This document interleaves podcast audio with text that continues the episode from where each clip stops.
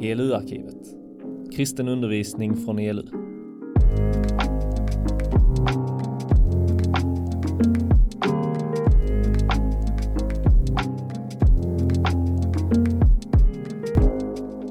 Ja, då ska vi se. Oh, där kom det upp. Eh, temat för den här förmiddagen är alltså och fåren känner igen hans röst eller lyssnar till herdens röst.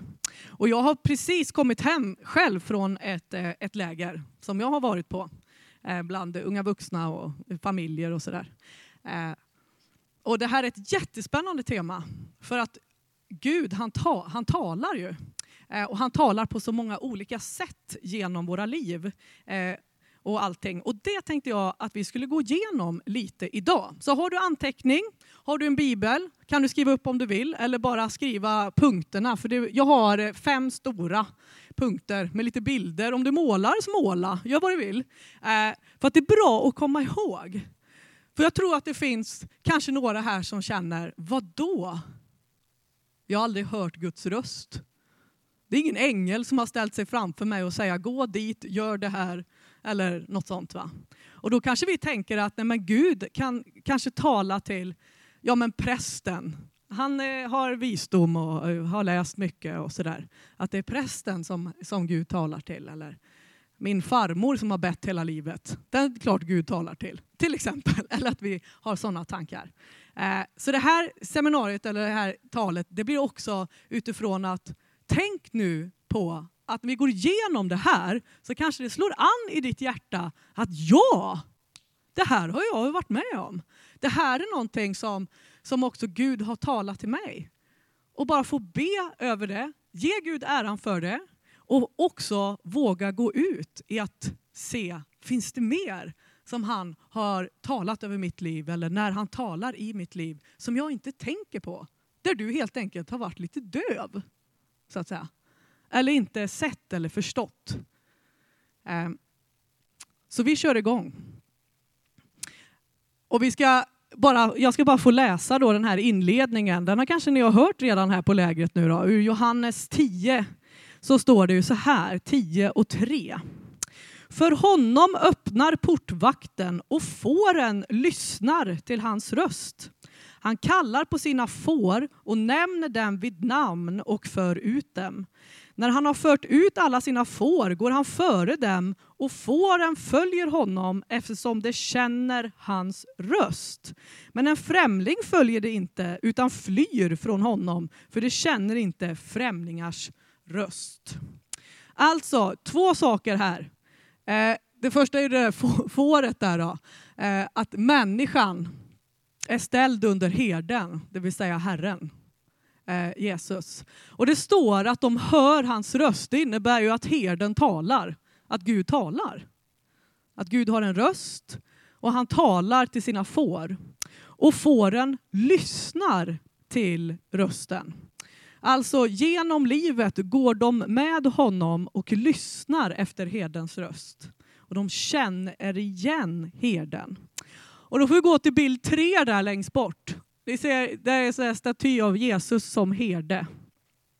Och eh, herdar, för att knyta an till sina får, lägger oftast upp dem som lamm när de är ett barn. Eller ny i tron, ska vi kunna tala om. Eller när man har precis kommit på att oh, jag vill ha med Herren att göra. Jag vill ta emot honom i mitt liv när man blir ett Guds barn. Då är det nämligen så att då lägger en herde oftast upp dem på sina axlar så här för att få gemenskap. Och så är man där ett tag. Och en som bara är på någons axlar eller bara är närvarande så nära herden som möjligt lär sig också hur den talar och vad den gör. Den börjar höra rösten. Precis som ett barn kanske hör sin mammas röst redan i magen liksom, och känner igen det eh, när vi kommer ut. Det där är min mammas röst, för jag har hört den tala med andra innan mig. Man är buren av Gud som Guds barn. Så att bli buren av herden, där börjar redan att man börjar känna igen vad är det som är från Herren? Vad är det Herren talar? Hur, liksom, hur är hans röst? det är helt enkelt först och främst att vara honom nära och låta sig vara buren. Det är därför man kan säga att den som tillhör Herren vet vem han är och känner igen hans röst. Och den som inte är buren av Herren än, den känner ju inte igen Guds röst.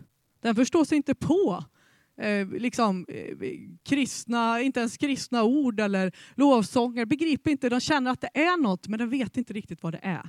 För den har inte lärt känna Gud. Det har inte varit Gud nära än.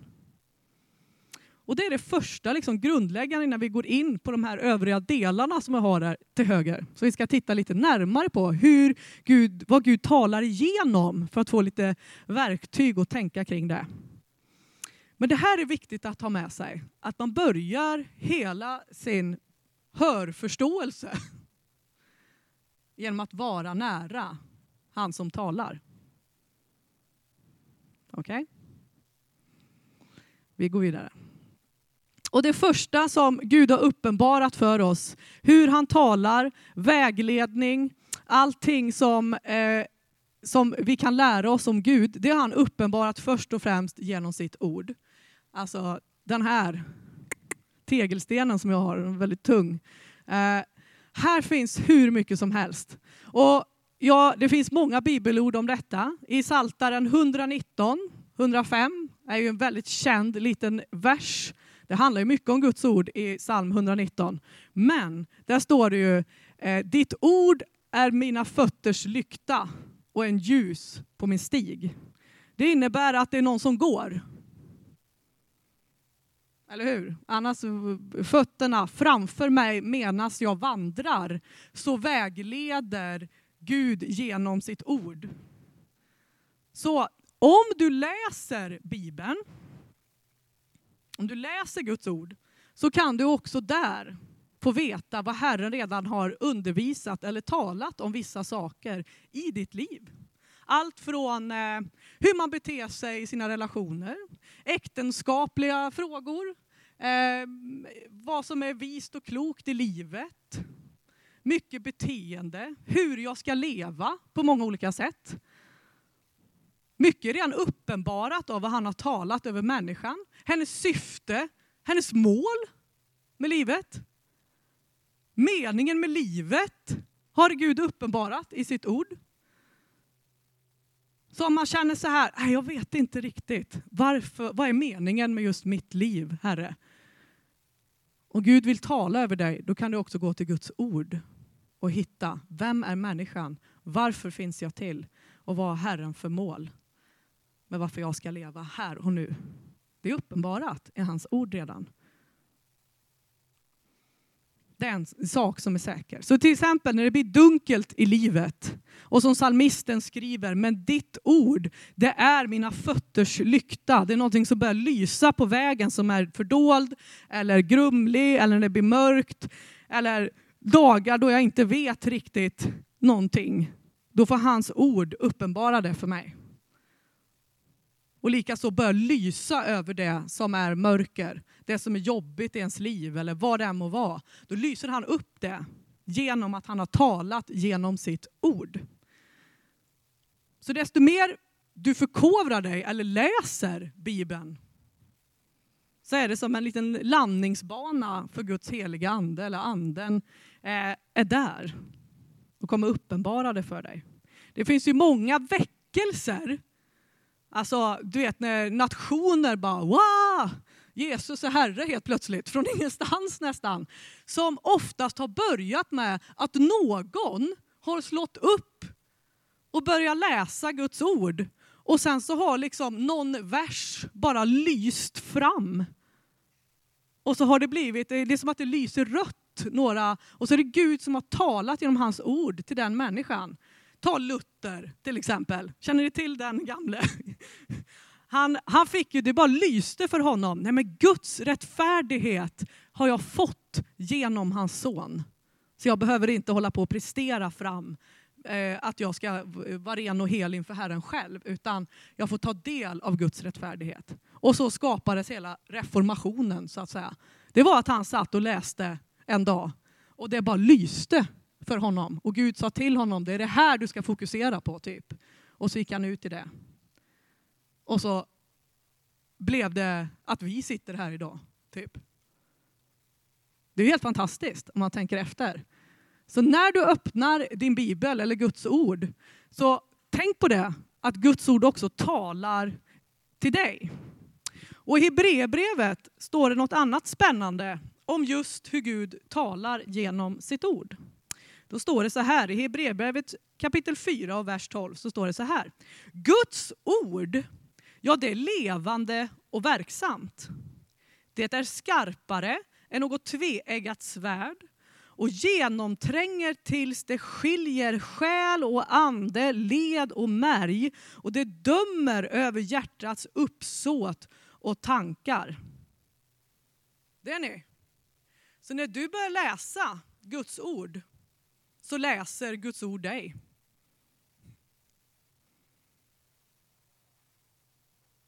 Det är ganska coolt ändå.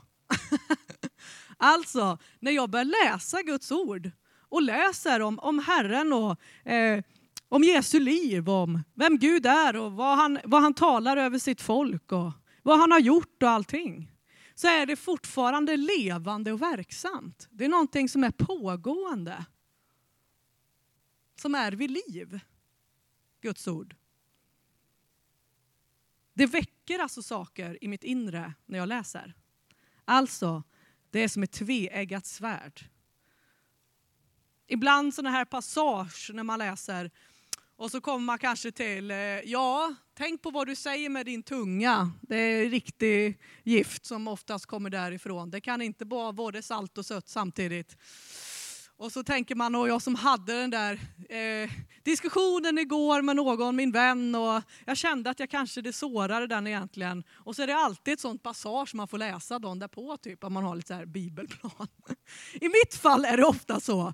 Och då är det precis som att Guds ord har ju rätt på något sätt, eftersom det är gott att också döma mig eller visa på att Anna, vad hände igår? Det här står det om tungan, och hur var din tunga? Ja, och då kan jag ju göra något åt det.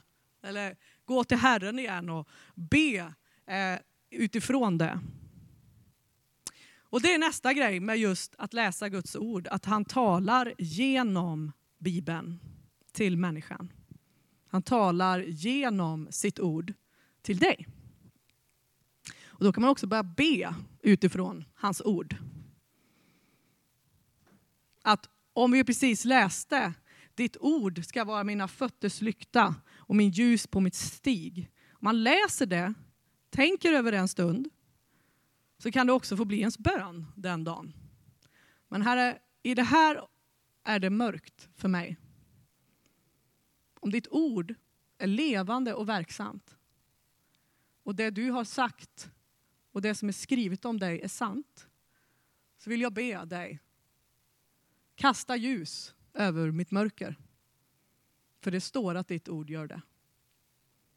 Och då kommer det hända grejer. Det gör det. Och det är fantastiskt. Det här är också riktlinjen, Bibeln. Det är liksom grunden. Och det här kan ni. Jag har hört mycket gott här om ELU-arna här, att ni har lite koll på sådana här bitar. Och är bra på att läsa Guds ord. Och har man det som grund, då blir resten lättare. Jag säger inte att det alltid blir lätt, men det blir lättare att kunna urskilja. Det är din bas, det är det du går tillbaks till. Har det här med Guds ord att göra? Har Gud uppenbarat det här i sitt ord? Ja, vänta, vad säger de om Jesus här egentligen? Har det något med, med, den, med den Herren och Gud jag tror på utifrån vad Bibeln säger om honom? Okay? Så det är också vår bas i allt när vi nu går in på hur Gud kan tala vidare i ditt liv. Ett får ska känna igen Herrens röst och de följer honom och går med honom. De går ut till någonting, står det. Han öppnar porten och de får gå med honom ut. Eh, och det finns två saker här som Eh, jag har skrivit både din vardag och det inre liv. Det här är andra punkten, det inre livet. Och här har ju både med bön att göra, att du kan genom Guds ande, Guds heliga ande, förnimma Gud. Förnimma är ju danskt för känna, typ. Eller få en känsla av någonting. Eller en inre visshet. Jag har en, en, eh, hade en, en vän som frågade mig en gång, Anna hur kom dina föräldrar till tro? Och då, eh, och han var, han var ny, eh, nykristen, nyfrälst kan man också säga. Eh, och hade liksom erfarit Guds överväldigande kärleksförklaring över hans liv. Han, hade, han var verkligen liksom så här känslosam i det, eh, att det skulle ge ett stort uttryck, ett förvandlat ögonblick. Liksom. Det skulle vara som en eld på huvudet typ. Och så frågade han mig, hur kom dina föräldrar till tro? Och då sa jag, jag vet inte. Vi har aldrig pratat om det. Ganska sjukt ändå, tyckte jag. Så jag gick hem och så frågade jag min mamma, mamma hur kom du till tro? Och då sa hon så här. När jag var 19 år blev jag förvissad i mitt hjärta att Jesus var min Herre. Okej? Okay? Okej, okay, tänkte jag. Bra, tack, tack och bock. Jag gick tillbaka till eh, en bibelskola jag gick då och så sa jag det till den här nyfrälste typen. Ja, min mamma blev förvissad när hon var 19 att Jesus var hennes Herre i sitt hjärta. Liksom. En liten förvissning, en viskning, en förnimmelse. Det här stämmer, det här är sant. Och han blev helt, nej men det här räcker ju inte. Hur kan det gå till? Alltså, ni vet. Men det är så olika hur Herren också talar till oss. Och när han talar till vårt inre. När du vet att du vet att du vet att Jesus till exempel är Herre. Det kan ingen ta ifrån dig. Man kan förfölja dig, döda din kropp. Alltså, man kan försöka få dig att, att leva för någonting annat i världen med ditt hjärta. Förvissningen, trons inre, är fortfarande aktivt och vid liv. För man har bjudit in Herren som frälsare. Om du känner med din mun och ditt hjärta. Och Herren då, han vill utbreda sig som hjärtats kung som han är i ditt hjärta. Så han vill tala också till det inre livet. Alltså när du förnimmer, vi pratar ofta om intuition eller eh, sådana bitar också. Men när man vet att det är något här som man går och bär på ett tag.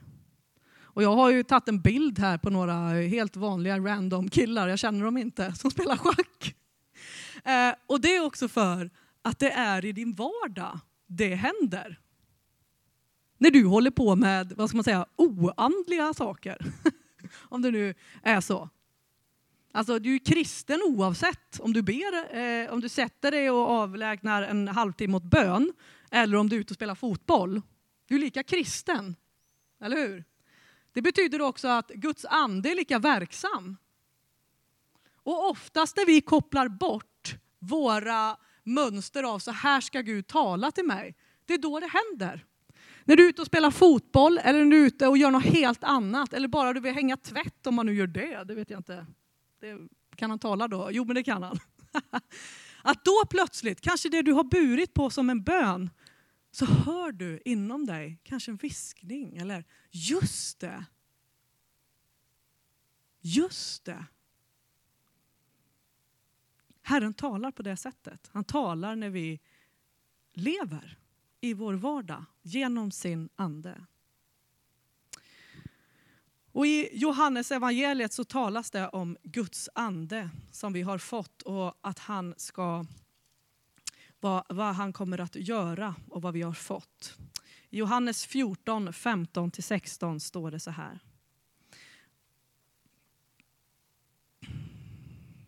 Om ni älskar mig håller ni fast vid mina bud. Och jag ska be Fadern att han ska ge er en annan hjälpare som ska vara hos er för alltid. Sanningens ande Världen kan inte ta emot honom, för världen ser honom inte och känner honom inte. Ni känner honom för att han förblir hos er och ska vara i er. Och anden är den som ber i dig, står det i Romarbrevet. Anden, Guds ande, vill påminna dig, stödja dig, leda dig, förmana dig, vara där du är i din vardag. Och jag var på ett, ett läger när jag var ungdom. Eh, och då var det en som, eh, var, eh, det var om andens nådegåvor. Och det var en människa som hade bett mycket om eh, eh att den ville få ett, ett, eget bönespråk, eller tungomål som det också kallas. Eller få tungotalet då som nådegåva. Hon hade sökt och sökt och visste inte alls vad det var. Och, så där. och hon berättade att en dag så satt hon på toaletten och så började Gud tala. Och så öppnade hon sin mun och så började hon be ett nytt språk. På toaletten! Det var mer liksom så här, var någonstans kan Gud tala till dig? Jo, men precis överallt. Okej? Okay? För du är bärare av hans ande. Och när det gäller det inre, när vi får en förnimning, en känsla, så behöver vi lite verktyg att kunna tolka det oftast. Man känner frid eller ofrid. Eh, det kan vara människor som eh, att man måste resa sig upp och gå därifrån eller man känner att det här är bra, nej det här är någonting som inte stämmer. Eh, eller när man får höra någonting som man inte riktigt vet hur man ska hantera. Då är det utmärkt att göra som Maria gjorde i Lukas 2, 19. Då står det så här. Det är när hon, en ängel kommer till henne och hon ska föda Jesus eller få höra att hon ska bli havande. Då står det en väldigt bra grej om Maria gjorde. Hon tog det till sitt hjärta och begrundade det. Okej? Okay? Så när Herren talar till dig när du förnimmer någonting eller får en känsla av att det här är nog från Herren, när han vill tala direkt in i mitt liv, så kan det också vara bra att en tid göra som Maria. Att inte basunera ut det. Behöver inte prata med människor i din omgivning alltid om allting. Om Herren börjar lägga ner något och vill vara intimitet bara med dig, så kan det vara bra att tänka och göra som Maria. Hon tog det till sitt hjärta och begrundade det. Alltså ett personlig reflektion typ. Eller en personlig relation till Herren. Att jag Herre, du och jag vet att vi har det här gemensamt en stund. För att sedan få det växa till, bli moget och delas till exempel. Eller att det bara visar sig. Och det är fantastiskt. Han leder dig i vardagen. När du ska börja övningsköra eller vad du än gör så leder han dig där. Vi ska ta en till, sen ska ni få en liten paus. Och det är eh, att han talar på flera sätt. Han har talat genom sitt ord, det fasta, det som är tryckt, det vi kan läsa och ta på. Han talar i ditt inre och i din vardag genom ledning av den heliga ande som du har fått när du sa ja Herre, jag vill ha dig Jesus Kristus som min Herre och frälsare i mitt liv. Och han kan man alltid bli fylld av på nytt, ta emot den helige ande, mer och mer lära känna. Det är ju en väg, det är ju liv i överflöd hela det här handlar om, så det är ju fantastiskt. Man får börja gå med Gud så lär man sig också. Eh, och i Apostlagärningarna 2.17 så citerar Petrus i sin stora proklamation över vad som händer på pingstdagen. Eh, då står det så här, och, i det sista, och det ska ske i de sista dagarna, säger Gud, att jag utgjuter min ande över allt kött. Era söner och era döttrar ska profetera, era unga ska se syner och era gamla ska ha drömmar. Och det här är ju ett ganska vanligt sätt som Gud talar, framförallt om man läser Gamla Testamentet. Profeter som får eh, jättekonstiga syner liksom, av, eh, eh, av någon lerkrukmakare någonstans som gör sönder leran och så bygger Herren nytt om omdaning, om, om skelett, döda skelett som kläs i kött i någon dal någonstans. De får ju så här extrema syner från Herren. Eller visioner av någonting som förvandlas till det här kommer hända med folket eller det här kommer Gud göra. Eh, och det finns ju människor idag som får drömmar från Herren. Som, man kan ju också då eh, fråga Herren, vad är uttydningen av drömmen? Den som drömde mest och var eh, bäst på det, eller vad ska jag säga, det var ju Josef. Han är ju drömmarnas konung. Herren talade till Josef genom hans drömmar. Och I Nya Testamentet kan vi också läsa om det. Pilatus fru får ju drö ha drömt en natt att den här Jesus är rättfärdig. Typ. Gör honom inget illa, det är någonting som inte stämmer. Och det är på något sätt Gud lägger ner när du sover till och med. Det här är fantastiskt. Ett liv i överflöd. Till och med när du sover så kan Gud tala till dig. Du kan få drömmar som han eh, ger dig som du kanske ska gå ut i eller få dela med någon annan. Eller när vi bär på något. En vilja eller en bön över någonting. Så kan Herren ge, tala genom drömmen istället. För att vi behöver stänga av eller för att vi kanske oroar oss. Eller, han, är, han är god och han talar genom livet på det sättet. Han kan också tala genom syner, eller det profetiska också.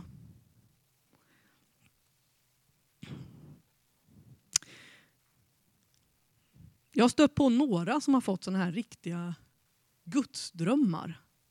Själv så är jag en dagdrömmare. Är det någon mer som är en dagdrömmare? ja, det är några här ändå. Och då kan man ha lite svårt, för att då har man ganska bra fantasi. Att också kunna skilja på Drömmer jag Guds dröm eller tanke nu i mitt liv här? Är det här, får jag gå tillbaka till Bibeln och så, eller har jag hittat på det själv? Då är, alltså vi är olika där i, i hur vi är som, i vår personlighet. Där vi behöver vara lite noga med hur vi, vi tolkar saker och ting. Men att drömma Guds drömmar. Jag drömde till exempel en gång och då målade jag ut det, för jag tycker att det är bra att göra det. Jag drömde att att jag stod någonstans med ett stort hav av människor. Och runt det här havet av människor då, så var det massor med eld runt omkring. Eh, och så var det ett folkslag med sjalar, eh, färgstarka kläder och det var liksom hur många som helst. Och sen var alla kvinnor till höger och alla män till vänster och så några barn längst fram. Ett år senare står jag på en kampanjmission i Bangladesh och ser att den drömmen stämde. Kvinnorna stod till höger, männen till vänster och det var en, en, en, en frälsningserbjudan där 1700 människor tog emot Jesus. Alltså Guds eld in i deras liv, i deras hjärtan. Och då tänkte jag så här, den, då, då, vet man ju att den drömmen på något sätt, att Herren gav mig den synen, eller en dröm som jag sedan då målade av och bad över. Vad är det här Herre? Och ett år innan jag visste ingenting. Folk kanske trodde att jag var galen. Varför sitter du och målar? Liksom, vad målar du för någonting? Men det var bara jag och Gud. Jag sprang inte och visade upp min lilla målarteckning. Det här har jag drömt i natt för någon. Utan det var i min liksom, i en bok, en anteckningsbok någonstans. Och sen har det bara fått legat där. Och sen har jag begripit att Herren, att jag skulle få själv se det in real life. Vilket var fantastiskt. Så var öppen för att Gud också ger dig drömmar. Eller be Gud när du går och lägger dig. Herre, du kanske kan ge mig en dröm. Tala till mig när jag är stilla. För när du sover då är du förhoppningsvis som mest stilla. Sen så har vi i äh, första Korinthierbrevet som ni kan skriva ner hur Gud talar. Och det har att göra med den profetiska gåvan. Det står ju att, att alla kan profetera, bara en i taget, så det inte blir kaos, skriver Paulus vid, vid ett tillfälle till en eh, församling i, i Korint.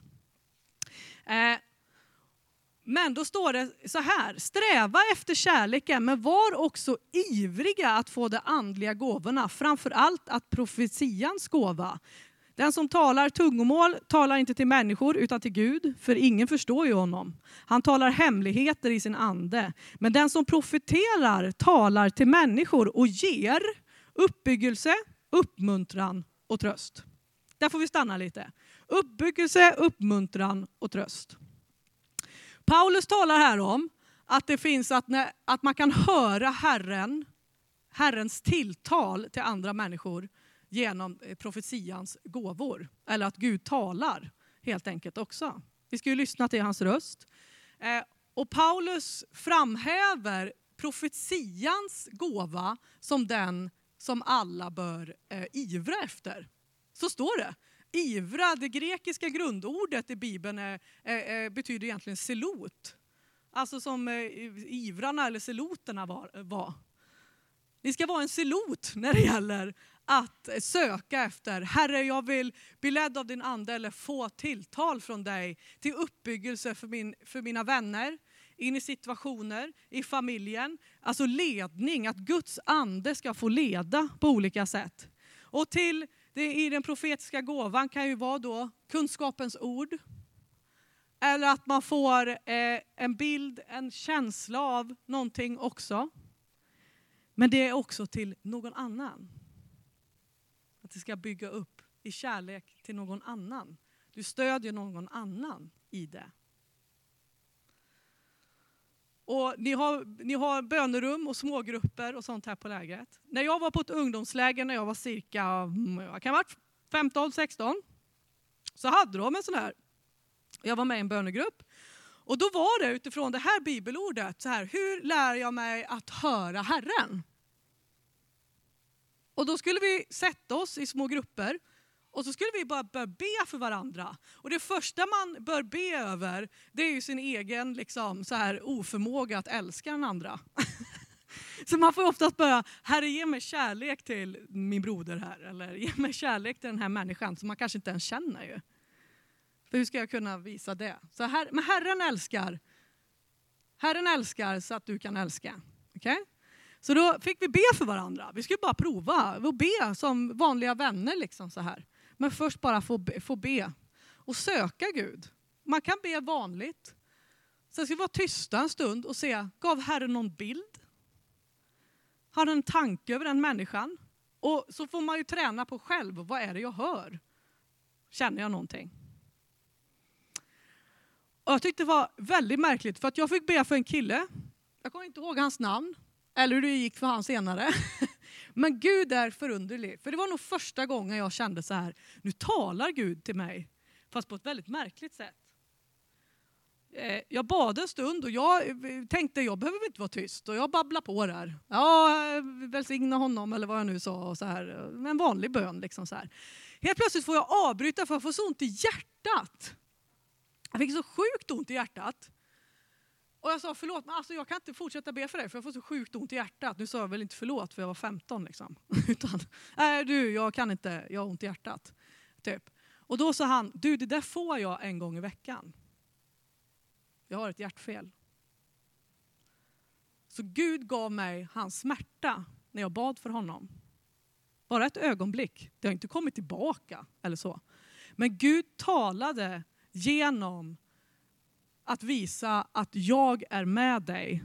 Alltså den här killen. Och för honom blev det helt... Det, bara det lilla, då insåg jag att wow, att söka sig till att söka eh, för någon annan, Guds kärlek, Guds tilltal och vad Gud ser en annan människa. Det är ju helt amazing att få ta del av det.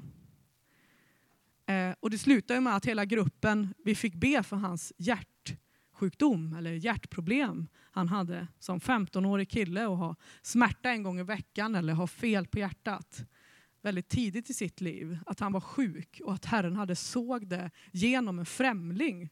Eller att jag bara fick uppleva det och fick dela med mig av det. Det, alltså det ni förstår vad Gud kan göra genom dig för en annan människa.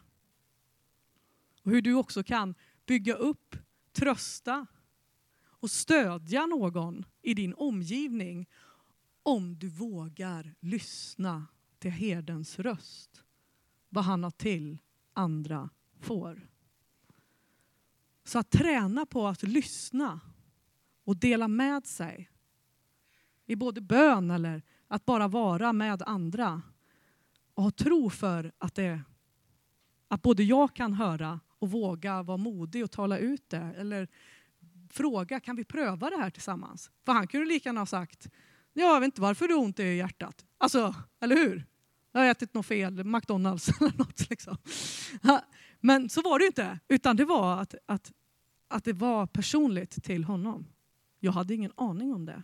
Men det är så Gud också gör. Och att våga vara modig där, frimodig. Och att det, det är okej okay om det blir fel, om vi har en kärleksfull atmosfär. Nu är det en paus och ni får ställa er upp en stund och så händer det någonting här tror jag.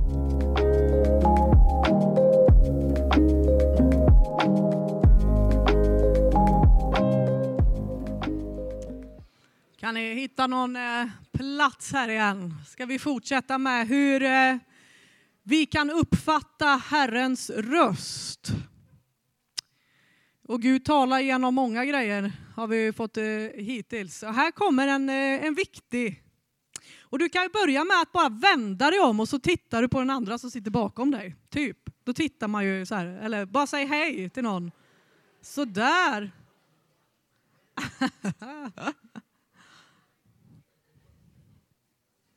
För det är nämligen så att Gud talar ju genom sin församling sin kyrka, de heliga, alla de han har etablerat här på jorden, de som är bärare av Guds rike.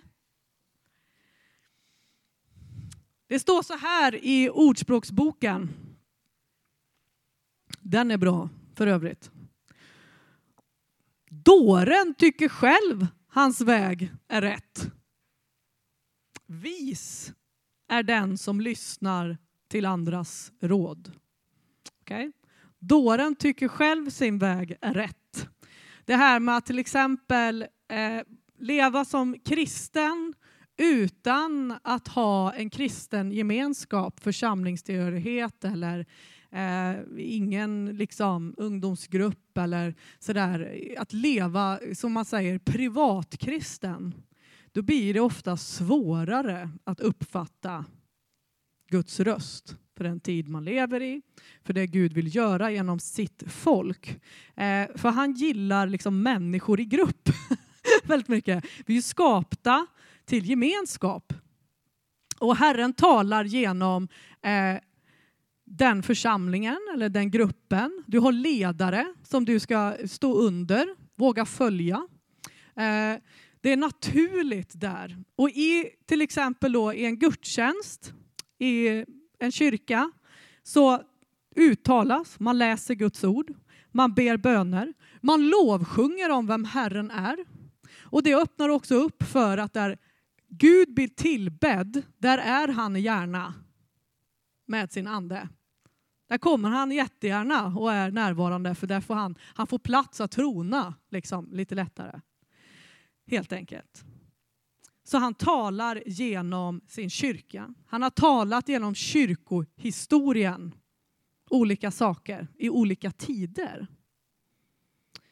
Ibland så har kyrkan fått stå upp för olika saker. Vad är, ligger på Guds hjärta? Vad säger Guds röst? Vad är det Gud säger om saker och ting?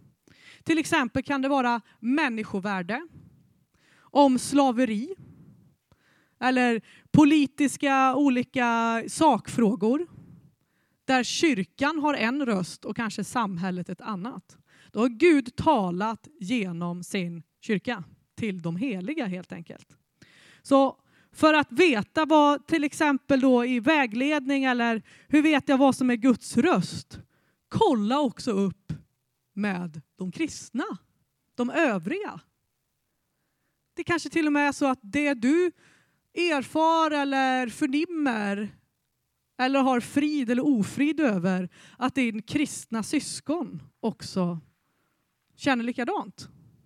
För att anden, Guds helige ande sanktionerar det som är från Herren. Alltså att, att, att vi hör samma sak. Va? Han talar ju det, talar med en klar och tydlig röst i vissa frågor eller i sammanhang eller situationer. Så den heliga ande bor i sin församling helt enkelt. Eller hos de troende, de heliga. Så den som går i gudstjänst, eller hur du nu säger det, eller är framme på möten, lyssnar när andra ber, är närvarande när det är tillbedjan och lovsång, den öppnar också upp sitt hjärta för att Guds ord ska få ta mer plats. Och då får man också en större förmåga, en lättare urskiljning av när Gud talar just till mig i mitt liv. Eller kan jag också stämma in? Är det rätt som sägs från scenen till exempel? För du kanske har hört det några gånger. För att man har varit med ett tag. Och framförallt om man inte har så många... Eh, jag växte upp i en kristen familj, men jag hade nästan inga kristna vänner. I min skola, eh, alltså i min klass. Jag hade ingen kristen när jag växte upp. Eh, att vara med. Att, eh, sa jag någonting på B, då måste man ju förklara A först. Ni vet. För att eh, de, de begrep inte. Det är, en helt, det är nästan så här, eh, eh jag kommer från en annan värld typ, för många. De, vadå gå i kyrka? Vadå ha en gud? Vadå vara älskad? det vet inte alla om heller ju. Och det är ju det mest sorgliga. Att jag har mött människor som säger vad underbart det måste vara att vara älskad. Så som du är. Tack! Ja visst, finns för dig med. Men det är ju en annan femma. Men hela verklighetsförståelsen, vem jag är, mitt syfte och mitt liv, det har jag hos Herren. Eh, och det har jag också i då kyrkan, där jag kan också hitta mer gemensamma nämnare. Det där, den gemensamma nämnaren är ju tron. Och det behöver man, behöver alla kristna. Varje troende människa ska söka sig till andra troende. För att få en helhetsbild också av Guds ord, av Guds närvaro, av vem Kristus är. Och det står mycket beskrivet om i Guds ord också, i Bibeln. Och Paulus lägger ut mycket av det. Ni måste samlas, be och då, när ni tjänar med det ni har fått nedlagt i er, då når ni upp till en större fullhet av vad Herren har tänkt. Och då uppenbaras det också för världen. Eh, så eh, en privatkristen är en eh, en, en människa som egentligen ska ha fogats in i en kropp men blivit sågat av sin egen arm och gått iväg typ, eller ligger halvdöende någonstans. Usch vilken hemsk bild det blev. Men ni förstår, eh, det, det, det, det blir sjukt, det blir inte normalt. Utan det, Gud vill att du ska ha gemenskap med andra heliga, med andra troende. Och där talar han, och han har talat genom kyrkan på många olika sätt. Sen behöver också kyrkan ibland, alltså de heliga, så heliga är de ju oftast inte. Det är Gud som är helig, va? men han vill göra oss heliga. Så det finns ju också rening i kyrkan som behöv, behövs göras. Det står att när Herren kommer tillbaka så kommer domen först falla över hans folk, det vill säga kyrkan. Vad Stod vi upp för det? Följde vi hans röst? Det är vi som ska göra det, vi som är de heliga eller kyrkan så att säga. Så kyrkans största liksom, uppgift är att leva efter hans ord och visa det för världen. Så att säga, det var lätt komprimerat, men ni förstår. Alltså, den som följer sin egen väg och tror att den är rätt, det är, det är en dåre. Och vis är den som tar hjälp av andra. Andras råd. Det var därför jag ville att ni skulle titta lite på varandra i början. För att ni behöver varandra i er väg framåt. Även behöver ni också de som har gått före ännu mer. Och kommer man till exempel från ett icke-kristet hem, eller om man känner att nej, men mina föräldrar de eh, läser ingenting, eller ingen av mina, om man har syskon som är större eller så, eh, de har inte velat följa Herren. Då behöver ju du ännu lite mer tänka, ja men jag vill vara där man går dit, där jag också vill möta eller gå med Herren. För då kommer du också ha en större förmåga till både urskiljning av vad som är Guds ord, vad är, vad är hans röst så att säga. Så kyrkan bär också på Guds röst. Eh, och kyrkan kan också verka för dig när du kanske kommer någon dag och så, så är du på en gudstjänst och så bara pang. Det här har jag gått och tänkt på hela veckan. Och nu är det, det spelar ingen roll, följer man kyrkoåret och det är liksom goda förvaltare eller något. Och så läser de, slår de upp Guds ord och så träffar det dig, för du har gått och tänkt på det. Det, det är inte bara en tillfällighet. För Guds ord är levande och verksamt. Och det verkar i tider i olika avseenden just för dig när du går på gudstjänst eller möten eller vad man vill kalla det för. Och jag hade en gång då, eftersom jag inte har några kristna vänner när jag var typ i er ålder, jag kanske var ja, men 18 sådär, och bodde i Lidköping. Och så hade jag sagt till Gud, nej nu ger jag upp på de här vännerna. Jag ska sluta be för dem. De får, jag, jag skiter i alltihopa nu, för att jag var så missförstådd oftast. Eller så här. Sen var jag rätt så modig. Hej, jag heter Anna, jag är kristen. Det sa jag liksom i årskurs tre. Så här, man flyttar någonstans.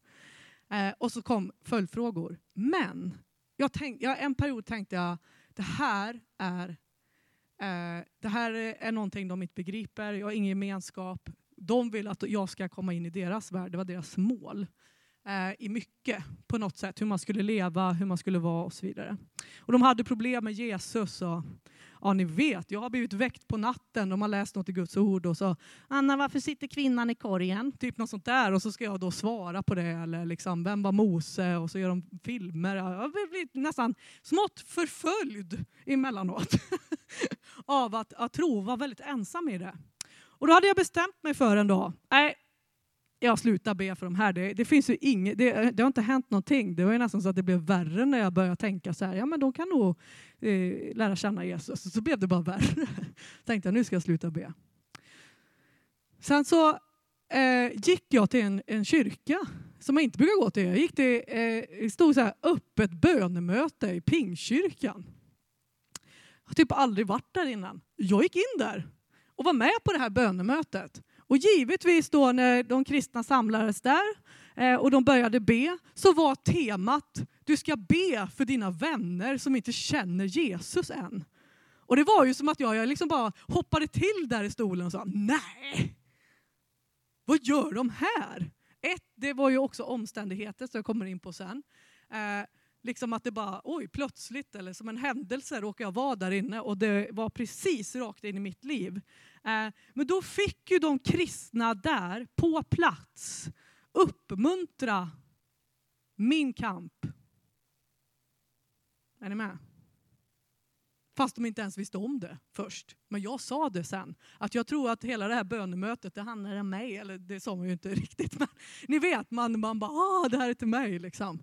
Eh, och jag delade det att det här har jag burit på nästan två veckor. Att eh, jag har slutat till och med bett. Och nu kommer jag in här hos er. Eh, och vi har samma ande, olika former hur man eh, är, gör en gudstjänst och så. Strunt samma. Men de hade det ämnet den gången. Och en ledare där som skulle hålla i bönen som berättar också om en liknande kamp. Och då kände jag, ja, det är det här jag behöver. Jag behöver andra troende som också går eh, samma väg som jag. Eller brottas med liknande grejer. Och att de finns där och vi kan backa upp varandra. Och jag fick tillbaka tron på något sätt. Att det här behöver jag gå in igen. För att en kyrka sa till mig. det var inget jag kom på själv, jag hade ju lagt av, eller hur? Men när kyrkan ibland får också säga till dig, eller församlingen, hallå, Se inte ner på den fattige när du går förbi den på gatan. Det står man också och skriker här framifrån, för det är också en del av Guds ord. Ja, då, åh, just det. Alltså, hela ditt liv, allt du, du bär på, allt du är med om, det är också någonting som vi bär tillsammans i den undervisningen som finns i, hos de heliga. Så han talar genom sin kyrka. Och är man liksom intresserad, vad har Gud gjort i världen genom sin kyrka? Ja, men läs lite väckelsehistoria eller kyrkohistoria så kan du se att om inte kyrkorna hade funnits, om inte de heliga hade samlats, så hade samhällen inte blivit som de är idag. Både negativt och positivt, men framförallt det positiva hade inte funnits. Slaveriet hade säkert varit kvar på många ställen. Finns ju än idag i ställen där kyrkan inte har någon mark.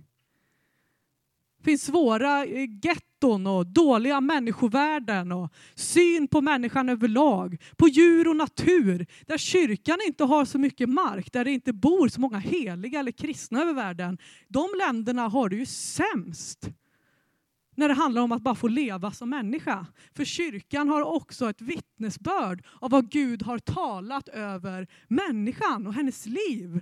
Att det finns en mening. Och inte stå och krångla till det i olika system och eh, jobba upp sig på något sätt för att få ha ett värde. Det är unikt. Och därför behöver vi höra hans röst. För det är det enda som ger ett värde. Det är Gud själv och det han talar.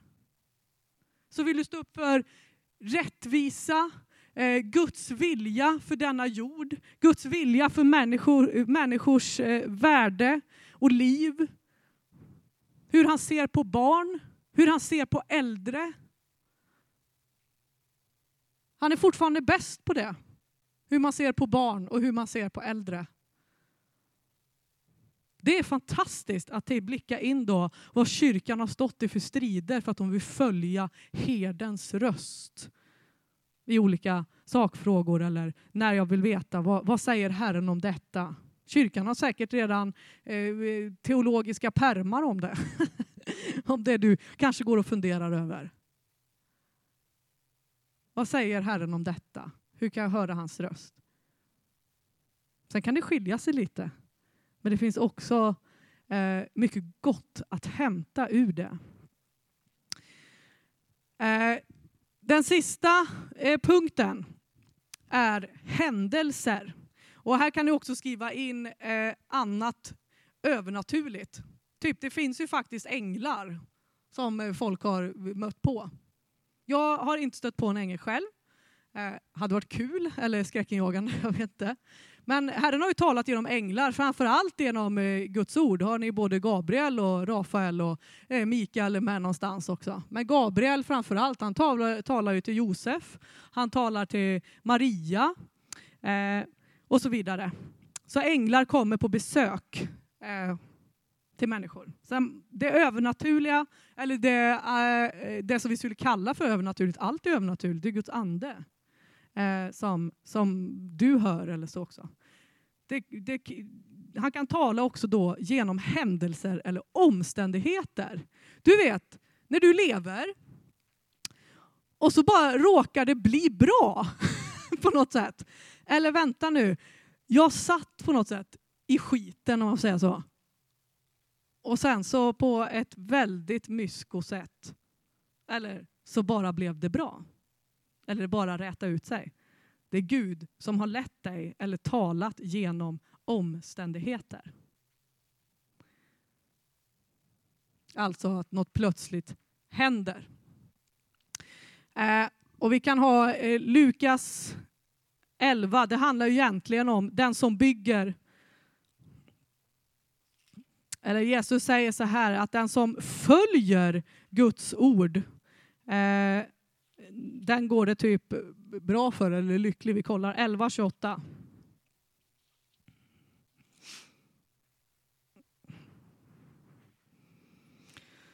Säg hellre, salig är den som lyssnar till Guds ord och bevarar det. Och i en annan översättning står det, lycklig är den som håller Guds ord och lever ut det.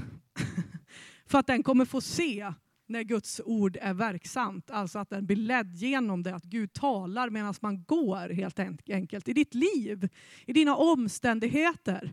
Och att du får be Gud om det också, att, att när man står på något sätt i, i en svårighet eller det här vet jag inte, eller man har planerat någonting, så styr Gud dina steg på ett speciellt sätt. För det står det också, människan planerar ut sin väg, du har ditt schema, du har ditt tänk vad du ska göra under de här dagarna, eller hur? Det är fantastiskt. Gör ditt schema, planera, planera inför framtiden. Du kanske sitter här, det här ska jag bli i mitt yrke, eller jag ska ut och resa där. Jättebra! Planera, var glad över det, att Herren lagt ner det i dig. Och så står det så här, människan planerar men Herren styr stegen. Och det är ju helt fantastiskt. Och det här men behöver man inte bli så upprörd över för att när Gud styr stegen då blir det till det bästa eftersom han är god. Men det ska man ha med sig, att det är Herren som styr stegen. Och han styrde in mig i Pingstkyrkan på ett bönemöte. Jag har aldrig varit där efteråt och var aldrig där innan. Det bara hände den dagen. Så det är också i en händelse så hamnade jag på det här bönemötet där Herren talade om det jag behövde höra. Eh, och det var helt otroligt och det är så han fungerar. Rut är en annan variant av det. Där står det i en översättning, som om en händelse så visade det sig att Boas ägde åkern. Eller eh, så var det nu så att det var visst eh, Boas åker som hon hade hamnat på och det var bäst för henne. Men det är ju inte som en händelse utifrån att det är en slump. Utan det är en händelse för en människa för att Herren har styrt stegen dit. Det är det som är skillnaden. Det finns alldeles för många tillfälligheter och slumpartade saker utan att det skulle finnas en god Gud bakom det. Det är mycket. När vi tänker efter i, i ditt liv. Ja, ah, just det. Det där var jag också med om. Och så föll det på plats. Och så föll det på plats. Och så blev det här jättekrångligt. Men plötsligt föll det också på plats. Eller jag fick en ny väg. Och så träffade jag den vännen fast jag egentligen skulle träffat den. Och så blev det så. Och så åkte jag dit och sen så bara wow! När man får the bigger picture så är det att Gud har lett den och talat genom omständigheter och händelser genom ditt liv. Så så talar han, att han också vill vara med dig när du går och lever. Liksom, han är livets Gud, så när du går och lever ut, att bara få vara kristen där du är, så är du öppen för Guds tilltal och Guds ledning. Och här är en liten summa, eller så här, en liten verktygslåda. Om vi, och då är det uppenbarelse, tydning och tillämpning. Uppenbarelsen är alltså när du hör rösten, typ vad det än må vara nu då. Om det var en syn eller en dröm eller när du satt i gudstjänsten och hörde någonting. Eller eh, när du fick en aning, en tanke i en lovsång och bara åh just det! Ni vet, vad som helst. Allt det vi har gått igenom om hur Gud kan tala, det är ju uppenbarelsen. kan man kalla det för. Du har fått en uppenbarelse av, från Herren, vad han vill säga. Okej? Okay? Det är det första.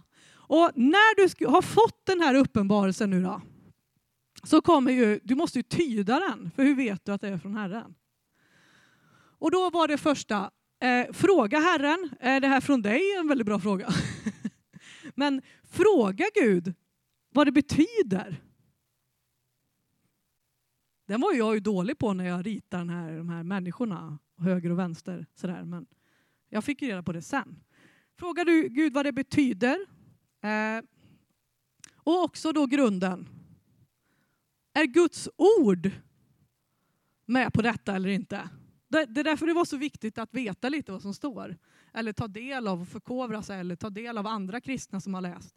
Eh, och, och, hålla det här verksamt i ens eget liv. För då kan du också uttyda om det här är från Gud eller inte. För det finns ju många som har genom tiderna, framförallt eh, ledare och politiker som säger i Guds namn så gör vi nu detta. Nej men vänta lite nu.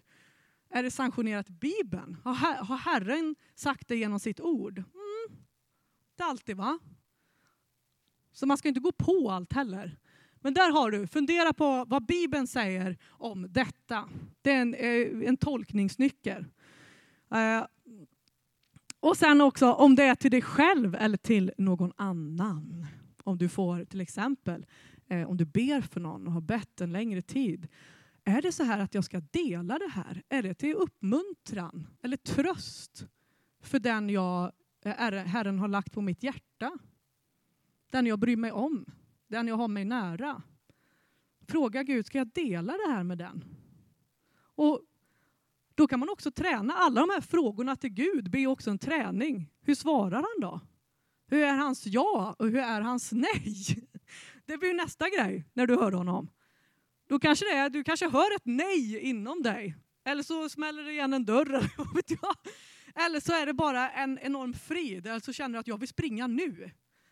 Eller han säger ring. Eller man tänker, jag bör ringa den här personen.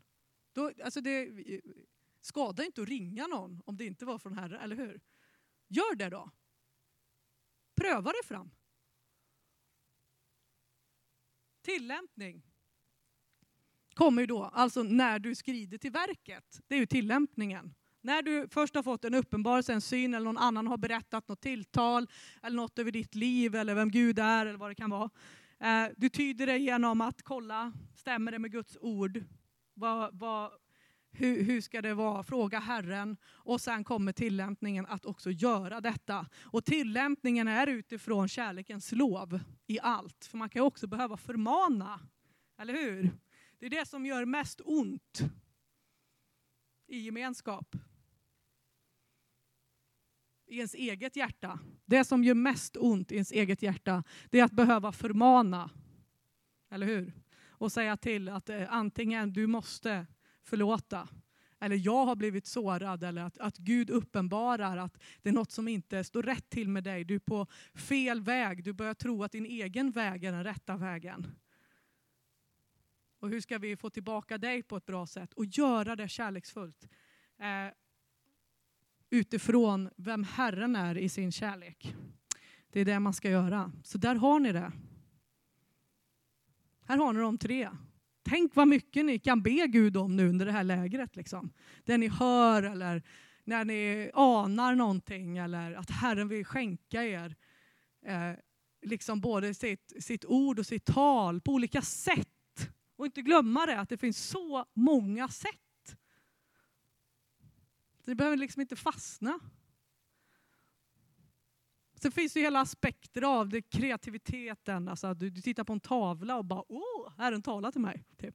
Eller att du behöver måla genom sång, genom konst, genom allt liksom, som Herren har lagt ner i, i, i dem runt omkring dig eller i dig själv.